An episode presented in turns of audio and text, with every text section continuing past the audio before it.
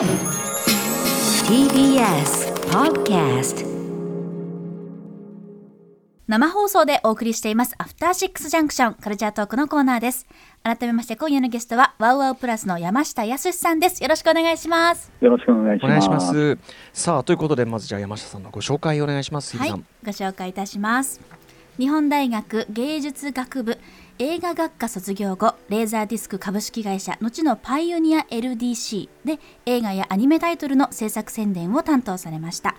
退職退社後にはフリーライターとして活動された後2004年から株式会社 WOWOW プラス編成制作局制作部に所属。ブルーレイレーベルのシネフィルレーベルの制作ディレクターや名画専門チャンネル WOWOW プラスで映画関連の制作を担当されました。そしてこれまで修復に携わった映画はフェデリコ・フェリーニ監督の道やユーリー・ノルシュテイン監督の作品などがあるということですはいということで今日はそんな山下さんに、えー 4K 修復された川本喜八郎監督そして岡本忠成監督の作品についてお話を伺っていきたいと思います。えーお一人ずつちょっとねあのーまあ私どもも含めて全然ビギナーいっぱいいますので改めて、えーまず川本喜八郎監督、えーどんな作家なんでしょうかぜひその作風も含めて教えてください。はいはい。えっ、と、川本喜八郎さんですね。あのーちょっといかめしい名前ですけれども、うんあのーまあ、日本のパペットアニメ、人形アニメのあの第一人者と言ってもいいんでしょう。はいあのーまあ、日本にはいわゆるテレビのアニメとかと違った作家のアニメーションの文化っていうものもずっとあって、はいまあ、それを束ねてる日本アニメーション協会っていうのがあるんですが、うんうん川本さん、そこの会長も長いこと務められていた時代もあると。でただ、まあ、アニメーションだけでなく人形そのものを作ってる人でもあって、うんはい一番日本人の方がよく知ってるのは、1980年代にはい NHK で「三国志」っていう人形劇やってました。はいもう私ドンピシャ世代です。もうはい。う んですよね。うんあのーその人形技術も、あれは登場人物がものすごく多いので、うんうんうん。もう何百体と作られてる、はい。僕 NHK に飾られてるの見に行きました。当時。はい。うん。そうそう。あの渋谷の光栄の上にもね、今、あのうん。博物館というか、美術館があるんですよ、す人形のごい。あ、そっか。はい。うんうんうん。ででこの方、あのー1950年代からもうすでに人形のお仕事を始められていて、はい。でその頃にチェコスロバキアにですね、うん。イジートルンカという、うんうん。まあ、人形アニメーションの巨匠がいるんですね、はい。これもうアメリカのディズニー、うん。チェコスロバキアのトルンカと言ってもいいぐらい、まあ、世界のアニメーション史にとっては重要な作家さんなんですけども、はい。まあそはい、その人の作品を日本で見る機会を川本さん得て、うんうん。でそれを見てものすごく衝撃を受けてですね、あの人形で詩を語ることができると。詩を語るポエムとかことがです。はい。うん。であのもうこれ言っちゃおうということで、うんチェコスロバキアに1963年から1年半。留学しちゃうんですよ。いきなり？でトルンほうほうはい、トルンカさんのスタジオに行っちゃって、うんうんまあ、その制作の様子を見せてもらったりとか、うんうんスタッフと語らったりして、うん。で1年半そこで修行を積んで日本に戻ってくる。えー、イジートルンカさんもでも太っ腹ですね。いきなり日本からやってきてね。まあそうですね もうもうしょうがねえや教えてやるっつってね教えてくれた。うん。そうそうそれでその時にトルンカに言われたのが、うん。あのまあ、川本さん、それまでの自分の仕事を向こうに持ってって、えしまあ、師匠に見てもらったわけですけども、なんか首をかしげてると、でなんでかっていうと、なんで君、こんなにヨーロッパっぽいキャラクターとかやってんの？っていうことを言われたっていうんですね。うんうんうんでその人形っていうのは、うん。このいろんな民族性をこう象徴するようなもんだから、あぜひ自分のルーツに立ち返ったものをやるべきじゃないの？と言われ、あはい。なので、それをこう胸に刻んで日本に帰ってきてからは、うんうん。まあ、いわゆるその狂言とか能とかはい。文楽とか、まあ、日本にもともとある伝統のはい。そういうものをアニメーションの中でやれないかということを考えて、はい。はいでまあ、作風としてはですね割とこうちょっと怖いタッチのですね、うん。あのまあ、こう人間の業みたいなものをですね、うん。あの扱うような、うん。ただ人形そのものはものすごく美しいし、はい。えーまた背景はもう日本画そのものみたいな美しい背景の中でやるみたいな、はい。そんな感じの方なんですね。ねはいああそうなんです。ねだからそのトルンカさんの教えがあってああいうこう人形の造形。それこそちょっと人形浄瑠璃とかじゃないけどそういう伝統を踏まえたような、こういう独特のそうですね。あの造形になってったんですねなんかね。はい、なるほど、はい、そんな川本喜八郎監督です。そして一方、今回もね特集上映されます岡本忠成さんとはどんな方なんでしょう。僕川本喜八郎さんまでは分かってたんですが、こあの本当に不勉強で岡本さんのこと全然分かってなくて。これね、はいあのまあ、しょうがないっていうのは、川本さんじゃない、岡本さんはうんもう亡くなって30年経っちゃってるんですよね。ええあのなのであの、ちょっとこう親しみがない人多いんですけれども、あの岡本さんが一番有名なのは、NHK のみんなの歌っていうのがありまして、えうんうん。その中で大貫妙子さんが歌ってる、えーメトロポリタンミュージアムってはい、いうね、今後ろに流れてます。あのはい。はい、これのアニメーションをやられた方ななん。ですね。であの岡本さんはどっちかというと、教育映画ってありますよね、うんうん。あの昔、学校の体育館とかそういうところで見せられたような、ええああいうフィールドで子供にも分かりやすい、あの親しみやすい作風のアニメーションをはい。作っていた人、で人形もやれば、うん。あのいわゆる平面も使ったりなんだりと、うん。あのいろんな素材を使って、はい。あの見せてくるという。はい。あのバラエティ豊かな作家さんなんですね、はい。なんかご本人は一回やったことはもうやりたくないっていうような、あのそういうポリシーで、うん。うん次から次に新しいことにチャレンジしていったような方ですね。はい。ねえ。僕あの今回だからその作品見て本当に作品ごとに全然タッチも違うしでもあのこの「チコタン僕のお嫁さん」とかめちゃめちゃこれ覚えてましたこれ。強烈だから。そうですか。ギャーってやつだし、はい、あとまあすんごいすっとぼけた作ね「桜より愛を」の設定とか。これええ本当にふざけてんなーってやつとか。まあ楽しいのもあればグッとくるのもあればということで本当に幅広い作風をお持ちですね岡本さんね。そうですね。はい。えー、で、はい。この、えー、と川本喜八郎さんと岡本忠成さん。これお二方は関係はあったんですか？あのー、2人70年代にですね、うん。一緒にコンビを組んで、うん。えー、とパペットアニメーションというショーをやってた時代がありまして、あのそれは自分たちの作ったアニメーションとうん。人形劇を組み合わせたショーだったんですね。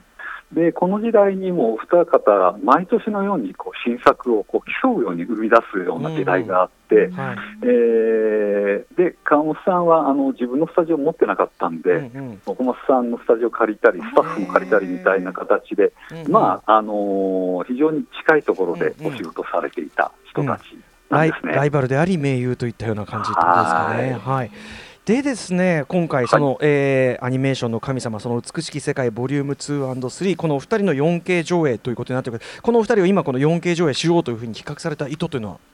えっとですね、あのー今から5年前に、うん。実はそのボリューム1っていうのがありまして、はい。でそれがロシアの作家アニメーション作家のユーリー・ノルシュテインという監督のものだったんですね、でまあ、この方も非常に素晴らしい作品で、はい。これを 2K、その時は 2K の修復だったんですが、はい。えーして公開したと、うん。でまあ、これが大変好評いただきまして、ですね、うんこれ、ロシアの作家先にやっちゃって、日本の作家振り返らないって手はないんじゃないのとあ。なるほど、うんえーいうことを考えたわけですね。はいで、うんそれを思ったときに、ちょうど去年2020年が、えー岡本さんが没後30年、川本さんが没後10年という、まあ、非常に切りのいい、えータイミングでもあったので、うんうん。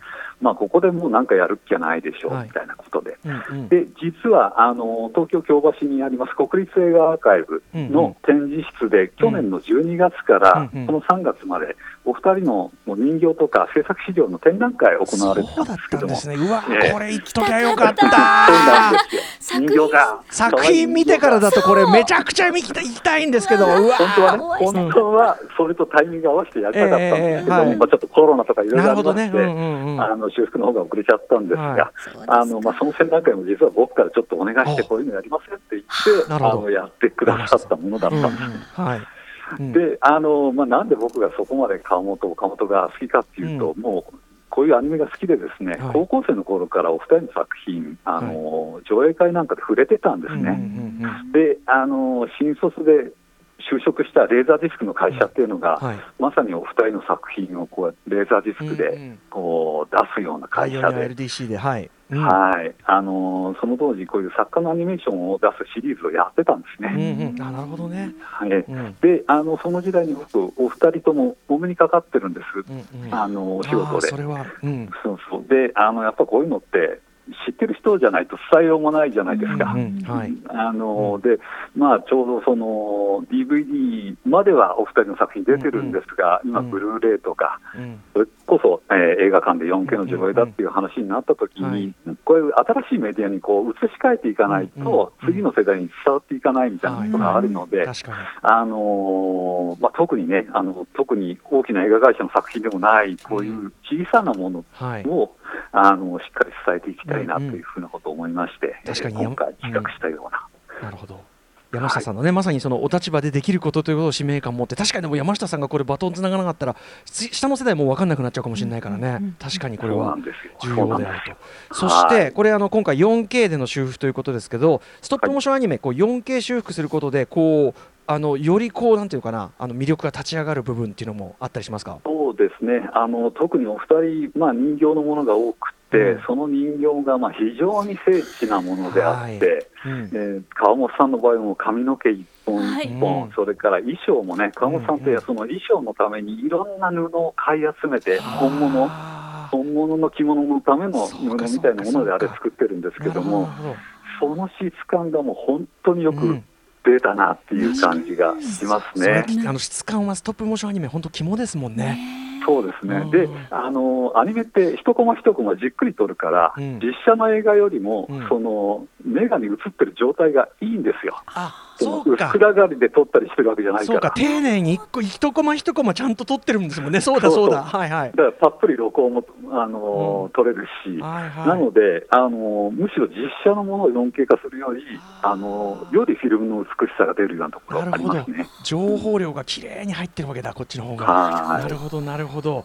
いやーそしてね、やっぱ改めて我々はね、あの、はいほとんどの作品初めて拝見しましたけど、もうなんていうか、日比さん、一目で見せられるっていうか、本当にその動き一つ一つがやはり美しいしやっぱりちゃんとしっかり撮られてるのでどんどんその動きを注目すればするほど作品にこう吸い込まれていくような感じがして、はいはいはいさらにその質感がよくわかるので、動きのしなやかさだったり、うん。その動きによる演技力というんですかね、そうですね。圧倒的で本当に驚きました。う。ん。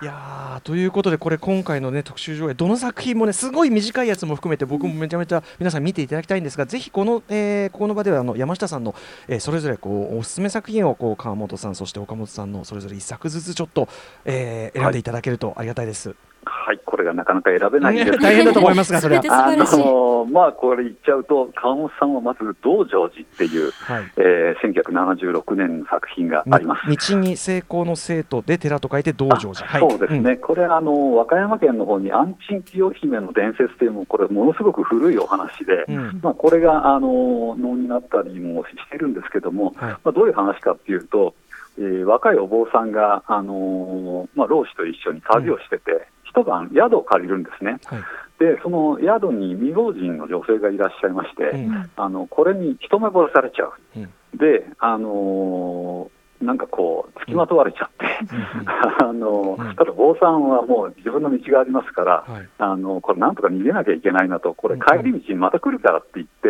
うんうんあの一回出ちゃうんですよ。適当なこと言って逃げちゃう。うんうん。でところが、その待っても待っても、あの坊さん帰ってこない、うん。でこれ、働いたなと、その女性は怒って、あと追いかけちゃうんですね。うんうん。で追いかけてるうちにもうこう愛と恨みが募ってですね、うんあの蛇に変身しちゃうっていう、うんもうあのスペクタクルホラーうんうん。ですね、はい。まあ言うなれば、うんうん。あのこれがわずか20分の間に展開するんですけども、うんうん。まあすごいド迫力、はい。はい、うん。おあとどろおどろしくてこうねね。女性の生めかしさというか、あそうですね、あの切なさもあるんですよ。ううん。ん。うん。怖いんだけど、ちょっとなんか、同情も低いようなところがあって、はい。あとこう画面構成がこれあの花織というこう狂言をねね元にしたやつとかもそうですけどやっぱりそのあのなんていうか画面構成が独自のそれこそ絵巻物とか日本画の画面構成を完全にこう空間に置き換えてるっていうか。そうですね、特に道成寺は、あのキャラクターが常に右から左へ、右から左へって移動してるの、それ、巻物をこう巻巻きながら見ていく感じに近い、うんうんあの作りになってるんですよね。うんうんうんそういうあたりもなんかすごく本当に文法としても日本独自のアニメーションというかね、うん。感じになってますよえええね。はい、はい。道成寺でございます川本喜八郎さんの作品、はい。そして岡本さんはどちらなんでしょうね作はい。品は。、岡本さんはもうね、あのこれはもう一番最後にこうポジショニングしてますが、うん。お根性瑠璃という、これ、うん。目の見えないイタコのおばあさんのところにですね、うん。あのある日、狐がやってきまして、うん。で、ばあさん、ちょっと腰をやっちゃって、あの伏せてたんですが、うんうん。そこでその狐が浄瑠璃をこはい。う一発になってくれるんですね。うん。そうすると、立ちどころにそのおばあさん、腰が治っちゃって、はい。でこれはいいやということで、そのうん。おこんという狐と、おばあさんが結託して、この浄瑠璃でいろんな人を治そうとうんいうことを始めるんですね。はい。で、治して褒美をもらって、うん。でおこんはものすごい食いしん坊だから、その褒美をもらわないとこう食べ物がない。うんうん。で、おばあさん、おばあさんでもう結構、ちょっと折り先短くて、一人でずっと不安だから、まあ、おこんがいてくれると安心だみたいに、うん。こうまあ、ある種、利害関係でうん。2人、初めて出会うんですけども、はい。まあ、だんだんそのやっていくうちに愛情が芽生えていって、うんしかしみたいな、ね。しかしみたいな話なんですよ。ちょっとねいろんなことが起こるというこのえね え幸せな日々もねそう続くのかというこれ日比さんかなり食らっちゃったみたいで。もうあの私おばあちゃん子なんですけれども。あの本当にこうあのアニメーションならではの動きのぬくもりというか人形たちが持ってるこの力温かさというのが本当にこうおばあちゃん子の私としてはもう心に刺さりましたね、素晴らしい作品ですね。はいあとあのジョールで歌うそのなんていうかな一種ミュージカルとしてもすごい気持ちよさがあって。そうですね、うん、なんかこうあのか川本さんの作品もそうだけど音楽とのシンクロがめちゃめちゃ気持ちいいですよね。そうそう、特にこのおこんは完全にその、まあ、あの三味線ではないんだけど、うん。おこんが弾いてるのは、あの指の動きまでほぼ完璧にシンクロしてますね。ああねそういうのもあって、うん。非常に気持ちいいし最後はもうみんなもう誰もが涙涙の、本当に。うん、結末になるというねうんおすすめでございます。はい、ということで岡本忠成さんの「根性類」ご紹介いただきます1982年の作品です。さあということで、えっともうちょっと短い時間内で申し訳ございませんでしたけどあのでもバッチリ山下さんあの、えーご紹介いただきありがとうございます。こちらこそです。はい、えーぜひこれねちょっとスクリーンであのこの素晴らしい作品の数々映像をちょっと皆さん体験していただきたいなと思います。はい改めましてじゃああのお知らせをさせていただきますね。アニメーションの神様その美しき世界ボリューム 2&1 ですけれども渋谷のイシアターイメージフォーラムで座席を半分にして公開中となっています。期間は5月の28日まで。ただ状況が状況ですので、ねねえ期間が延長されるかもしれないということですね、さらにはトークショーなどのお知らせです、うん。今週の土曜日はアニメーション作家の山村浩二さん日曜日には岡本さんの演出助手だった篠原義弘さんそして28日にはあのアトロクでもお世話になっております、伊藤雄一先生のトークショーもあるということですね、うん山下さん。はい、はいわかりました。どれもどれも本当にねあの盛り上がりそうですねすごくね。はい、はい、興味深いぜ話です。お越しくださいませ。そ。して5月22日からは福岡、大分をはじめ全国の10巻以上で順次公開予定ということですから本当にあの細かいところまで美しく修復されているので、洋服だったりあとあのペイントっていうんですかね、うん。筆の動きとか、ちょっとこうあのシワがあるこう彫りのね感じとか、はいそういうのもすべて見られますので本当大きなはい。スクリーンで見たいですああとね。岡本喜八郎さんの作品としては僕あこういうのも作ってるんだと思った。あの詩人の生涯ってこれはつね絵で描かれたうん安倍工房原作の。そうそう、これもいいですよね。すごいこん。ね、こんなのもあるんだってのもあったりするんで。あの1個あたりはすごく短い短編だったりするんでそういうこうええ。見やすさという部分もあったりすると思いますので、ぜひちょっと、ね。はい、この機会にこの素晴らしい本当に司法日本の宝、えーアニメーション作品の数々皆さん触れていただきたいと思います。ということで、えー今夜のゲストはワウワウプラスの山下康さんでした。山下さんちょっとこんな感じでいろいろ今後あのまた教わっていいですか？山下さんからぜひよろしくお願いします。はい、くださいはい、ということで本日のゲスト山下康さんでしたありがとうございました。ありがとうございました。ありがとうございました。明日のこの時間は Spotify プレゼンツの月1企画今聞くべき注目のポッドキャスト番組ご紹介です。After Six Junction.